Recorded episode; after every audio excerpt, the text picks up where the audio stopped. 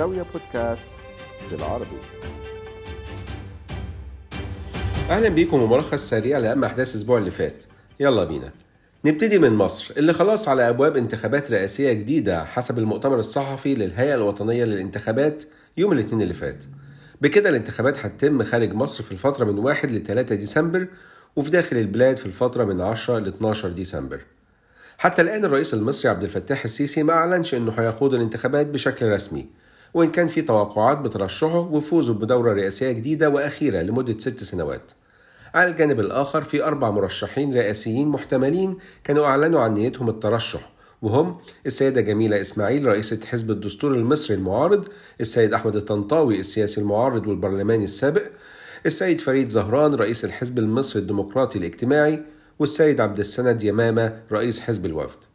باب الترشح للانتخابات هيتم فتحه لتلقي طلبات الترشح خلال الفترة من 5 ل 14 أكتوبر الجاي.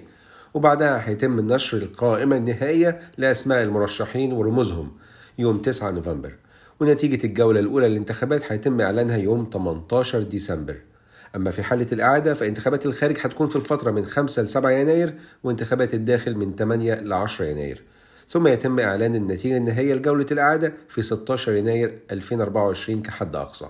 وفي الوقت اللي مصر هتنتخب رئيسها للفترة القادمة الإمارات بتدور على شاب أو شابة علشان يكون أو تكون وزير أو وزيرة للشباب في حكومة الإمارات ده حسب كلام الشيخ محمد بن راشد نائب رئيس الإمارات ورئيس مجلس الوزراء وحاكم دبي طب دور وزير الشباب ده هيكون إيه؟ تمثيل قضايا الشباب ونقل آرائهم ومتابعة الملفات الحكومية اللي بتهم الشباب. طب هيلاقوا الشخص ده إزاي؟ بسيطة. لو في مواطن إماراتي شايف إنه عنده المواصفات المطلوبة للمنصب زي إنه يكون ملم بقضايا الإمارات وعنده وعي بواقع مجتمعه كل اللي محتاج يعمله هو إنه يقدم على المنصب عن طريق الإيميل. أيوه الإيميل. ونروح لفلسطين.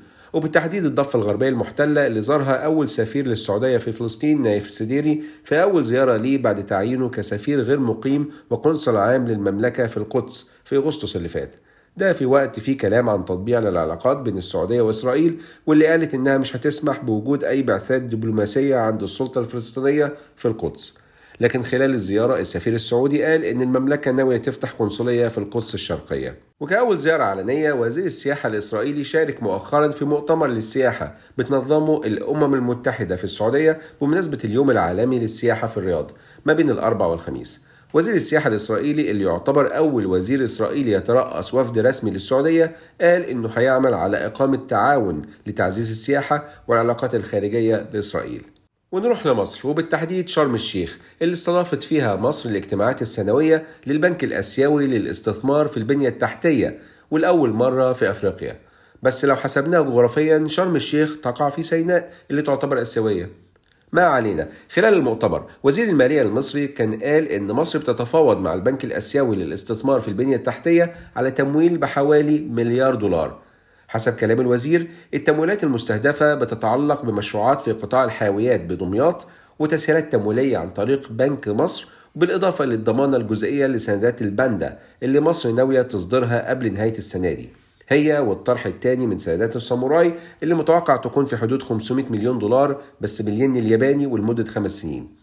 أما بالنسبة لسندات الباندا مصر حصلت على موافقة البنك الآسيوي للاستثمار في البنية التحتية علشان يغطي حوالي 200 مليون دولار من السندات اللي هتكون باليوان الصيني بقيمة 500 مليون دولار. ده غير موافقة بنك التنمية الإفريقي اللي هيغطي 325 مليون دولار. وعلى هامش المؤتمر وزير المالية المصري ونظيره الإيراني ناقشوا مقترحات لتطوير التعاون الاقتصادي بين البلدين اللي في اتجاههم للتوصل لتوافق في العلاقات الثنائية. من ناحية وزير المالية المصري قال إن في اهتمام متبادل لتطوير المشروعات المشتركة القائمة بالفعل وخصوصا في قطاع النقل البحري وقطاع صناعة المنسوجات. ومن ناحية وزير المالية الإيراني قال إن إيران بتتطلع لتطوير وتعزيز علاقتها مع مصر وزيادة الاستثمارات فيها. ولسه في مصر اللي تم تعيين قطر لسفير فوق العادة مفوض لدى مصر بناء على قرار الشيخ تميم بن حمد آل ثاني أمير قطر وده على خلفية تحسن العلاقات بين مصر وقطر من بداية السنة اللي فاتت. وبرضه في مصر وفي إطار سعيها للتحول لمركز إقليمي للطاقة من خلال زيادة إنتاج الغاز الطبيعي والبترول وزير البترول والثروة المعدنية المصري أعلن عن طرح مزايدة عالمية جديدة للتنقيب عن النفط والغاز بتضم 23 منطقة جديدة ما بين الصحراء الغربية والصحراء الشرقية وخليج السويس والبحر الأحمر. فترة تلقي العروض هتنتهي في 25 فبراير 2024 ونرجع للسعودية. اللي أطلق فيها ولي العهد الأمير محمد بن سلمان المخطط العام لمشروع قمم السوداء السياحي واللي هيكون في منطقة عسير جنوب غرب المملكة. التكلفة الإجمالية للمشروع ما تمش الإعلان عنها لكن المشروع بيهدف لتطوير وجهة جبلية سياحية فاخرة فوق أعلى قمة في السعودية على ارتفاع بيوصل ل 3015 متر فوق سطح البحر بمنطقة عسير الجبلية واللي بيتساقط فيها التلج. المخطط العام لقمم السوداء بيتكون من ثلاث مراحل رئيسية. تنتهي المرحلة الأولى منه في 2027 بتطوير غرف فندقية ووحدات سكنية ومساحات تجارية. مطور المشروع هو شركة السوداء للتطوير إحدى شركات صندوق الاستثمارات العامة. والمشروع بيهدف لتقديم خدمات ضيافة فاخرة ل 2 مليون زائر على مدار العام. ولسه في الخليج العربي حكومة دبي بتتوقع أنها تقدر تخفض الدين العام بتاعها بحوالي 29 مليار درهم أو 8 مليار دولار تقريبا بنهاية السنة. ده علشان يكون 25% من الناتج المحلي الإجمالي لإمارة دبي. أما في عمان فالناتج المحلي الإجمالي بالأسعار الجارية تراجع في الربع الثاني 2023 ب 9.5% على أساس سنوي. بضغط من تراجع الأنشطة النفطية. على أساس سنوي الأنشطة النفطية تراجعت ب 18% والأنشطة غير النفطية تراجعت هي كمان ب 3.6% لكن ده ما منعش وكالة فيتش للتصنيف الائتماني إنها ترفع تصنيفها لسلطنة عمان من double B ل double B plus مع نظرة مستقبلية مستقرة. والسبب؟ عوامل مختلفة زي استخدام عائدات النفط المرتفعة لسداد الديون وبالتالي ضبط الإنفاق للحد من المخاطر الخارجية.